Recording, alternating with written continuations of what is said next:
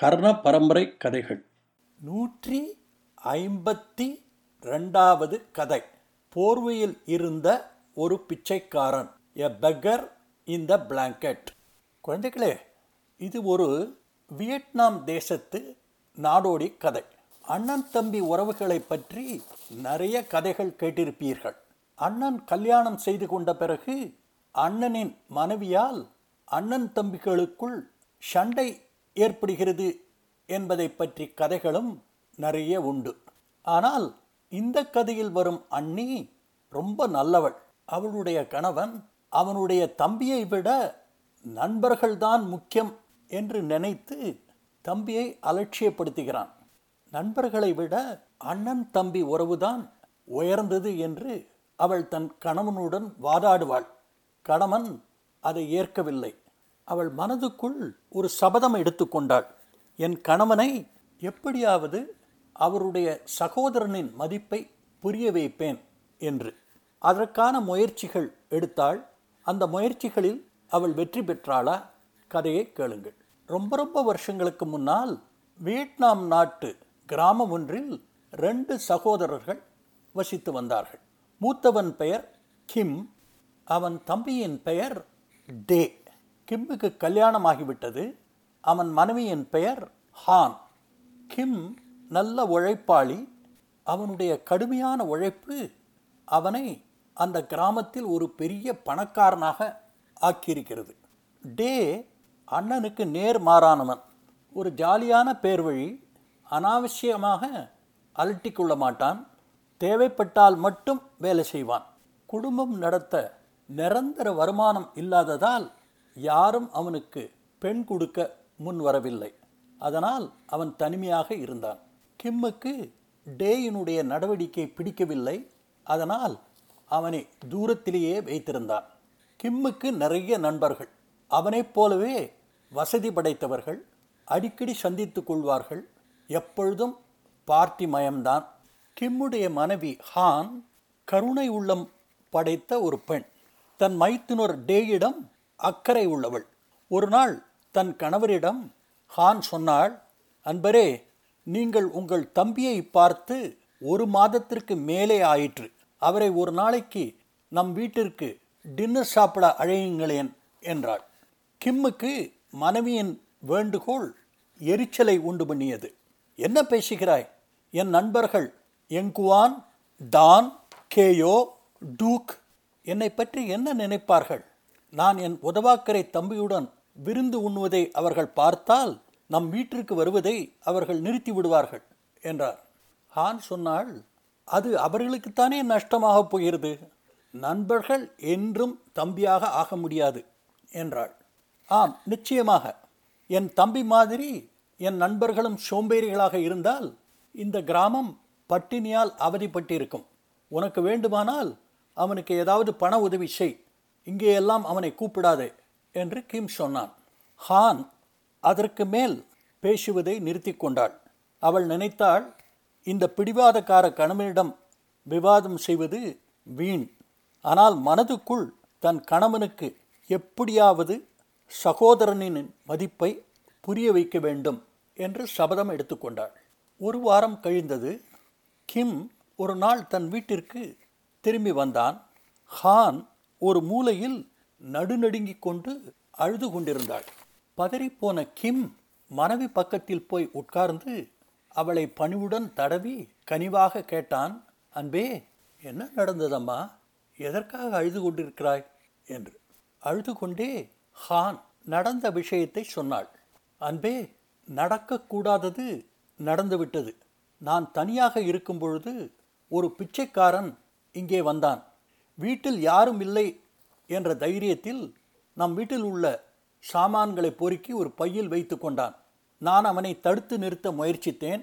அவன் கையை உதறி தள்ளினான். நான் கோபத்தில் கையில் இருக்கும் வாரியக்கட்டையால் அவனை நைய புடைத்தேன். வலி தாங்க முடியாமல் அவன் தான் வைத்திருந்த பையை கீழே போட்டுவிட்டு வெளியே ஓட ஆரம்பித்தான். ஓடும் பொழுது தரையில் கிடந்த ஒரு கட்டையின் மேல் காலை வைத்தான். அதனால் பேலன்ஸ் இழந்த அவன் பின்பக்கமாக விழுந்தான். அவனுடைய தலை இதோ அங்கே இருக்கும் கல் உரலின் மேல் இடித்து கொண்டது. தலையில் பலமாக அடிபட்டதினால் அவனுடைய உயிர் அந்த நிமிடத்திலேயே பிரிந்துவிட்டது என்றாள். அதிர்ச்சி அடைந்த கிம் கேட்டான் இப்பொழுது அவன் எங்கே? என்று. ஹான் தன் விரலை ஒரு மூலையை நோக்கி காட்டினாள். இறந்த அவனுடைய உடலை நான் நம்முடைய பழைய பிளாங்கெட் போர்வையில் சுற்றி அந்த மூலையில் வைத்திருக்கிறேன். இதில் என்னுடைய தப்பு ஒன்றும் இல்லை. அவன்தான் நம்ம வீட்டுக்கு திருட வந்து இந்த ஆபத்தில் அகப்பட்டு கொண்டான். ஆனால் இதை மேண்டரின் மேஜிஸ்ட்ரேட் நிச்சயமாக நம்ப மாட்டார். அவர் நான் தான் இந்த ஏழை பிச்சைக்காரனை அடித்து கொன்றுவிட்டேன் என்று என் மேல் குற்றம் சாட்டுவார். நம்முடைய வாழ்க்கை இதோடு க்ளோஸ் என்று மேலும் பயங்கரமாக அழ ஆரம்பித்தாள். இதை கேட்ட கிம் அதிர்ச்சியில் உட்கார்ந்து கொண்டு யோசிக்க ஆரம்பித்தான். அவனுக்கு ஒரு யோசனையும் தோன்றவில்லை.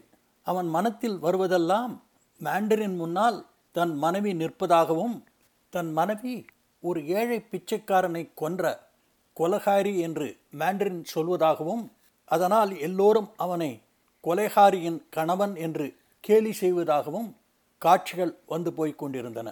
இடிந்து போய் உட்கார்ந்து கொண்டிருந்த கணவனை பார்த்து ஹான் சொன்னாள் அன்பரே எனக்கு ஒரு யோசனை தோன்றுகிறது.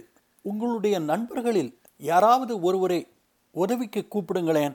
அவருடைய உதவியோடு இந்த பிச்சைக்காரனுடைய உடலை நீங்கள் பக்கத்து காட்டுக்கு எடுத்துக்கொண்டு போய் புதைத்து விடலாம். ஏழை பிச்சைக்காரனுடைய மறைவை பற்றி யாரும் கவலைப்பட போவதில்லை. அப்படியே அவர்கள் அதை கண்டுபிடித்தாலும் அந்த குற்றத்தை நம்மேல் செலுத்துவதற்கு வாய்ப்பில்லை என்றாள். ஹான் சொன்னதை விட நல்ல பிளான் வேறு இருக்க முடியாது என்ற நினைப்பில் கிம் அவசர அவசரமாக தன் கோட்டை மாட்டிக்கொண்டு எங்குவான் வீட்டுக்கு சென்றான். எங்குவான்? கிம் சொல்வதை பொறுமையாக கேட்டான். எங்குவானுடைய உதவி தேவை என்று கிம் சொன்னவுடன் கிம் தலை அசைத்து நண்பனே உனக்கு உதவி செய்ய எனக்கு ஆசைதான். ஆனால் இதோ பார் நான் வயதானவன் பலமில்லாதவன் உனக்கு உதவி செய்யக்கூடிய நிலையில் நான் இப்பொழுது இல்லை. நீ ஏன் டானை போய் பார்க்கக்கூடாது? என்றான். கிம் ரோட்டை கடந்து எதிர் வீட்டில் இருக்கும் டானின் வீட்டு கதவை தட்டினான். கிம்மை பார்த்த டான் ஹா கிம் உன்னை பற்றி தான் இப்பொழுது நான் நினைத்து கொண்டிருந்தேன். நீயே இப்பொழுது என் முன்னால் வந்து நிற்கிறாய். வா உள்ளே டீ சாப்பிடலாம் என்றான். கிம் சொன்னான் டான் உன்னுடைய உதவி எனக்கு இப்பொழுது தேவை என்று சொல்லி நடந்த விஷயத்தை சொன்னான். கிம் பேச பேச டான் தன் முகத்தை சுழித்து கொண்டான். வரியால் துடிக்கிற மாதிரி அவனுடைய முகம் தெரிந்தது. தடாலென்று தரையில் உட்கார்ந்து கொண்டான். ரெண்டு முட்டிகளையும் தன் கன்னத்தை நோக்கி இழுத்து கொண்டான். கிம் நீ வேறு ஒரு சந்தர்ப்பத்தில் வந்திருக்க கூடாதா? உனக்கு நிச்சயமாக உதவி செய்ய எனக்கு ஆசைதான். இப்பொழுது நான் வயிற்று வலியால் துடித்து கொண்டிருக்கிறேன். என்னால் ஒன்றும் செய்ய முடியாது மன்னிக்கவும் என்றான். ஏமாற்றத்துடன் கிம் அடுத்ததாக கேயோ வீட்டிற்கு சென்றான். கேயோ வீடு பூட்டியிருந்தது. அக்கம் பக்கத்தில் விசாரித்ததில் அவர்கள் குடும்பத்தோடு வெளியூருக்கு சென்றிருப்பதாக சொன்னார்கள். கிம் கடைசி முயற்சியாக தன்னுடைய நண்பன் டியூக் வீட்டிற்கு போக தீர்மானித்தான். டியூக் வீட்டை அடைந்து அவனிடம் நடந்த விஷயத்தை சொன்னான். டியூக் பொறுமையோடும் அனுதாபத்தோடும் கிம் சொன்ன விஷயத்தை கேட்டார். கிம் உதவி செய்வாயா என்று கேட்டவுடன் டியூக் அதிர்ச்சியுடன் சாரி நண்பா உனக்கு உதவி செய்ய ஆசைதான். ஆனால் என்னுடைய மனைவி இப்பொழுது உடம்பு சரியாமல் படுத்து கொண்டிருக்கிறாள். அவளை தனியாக விட்டுவிட்டு எனக்கு வர விருப்பமில்லை. சாரி என்றான். மிகுந்த ஏமாற்றத்துடன் வீடு திரும்பிய கிம் தன் நண்பர்களிடம் நடந்த உரையாடல்களை ஹானிடம் சொன்னான். இதை கேட்ட ஹான் அருமையான நண்பர்கள் என்று சீறினாள். நீர் கொடுக்கும் சாப்பாடும் ஒயினும் டீயும் அவர்களுக்கு வேண்டும். உமக்கு உதவி தேவைப்படும் பொழுது அவர்கள் எங்கே போனார்கள்? அதிர்ஷ்டவசமாக உமக்கு ஒரு தம்பி இருக்கிறான்.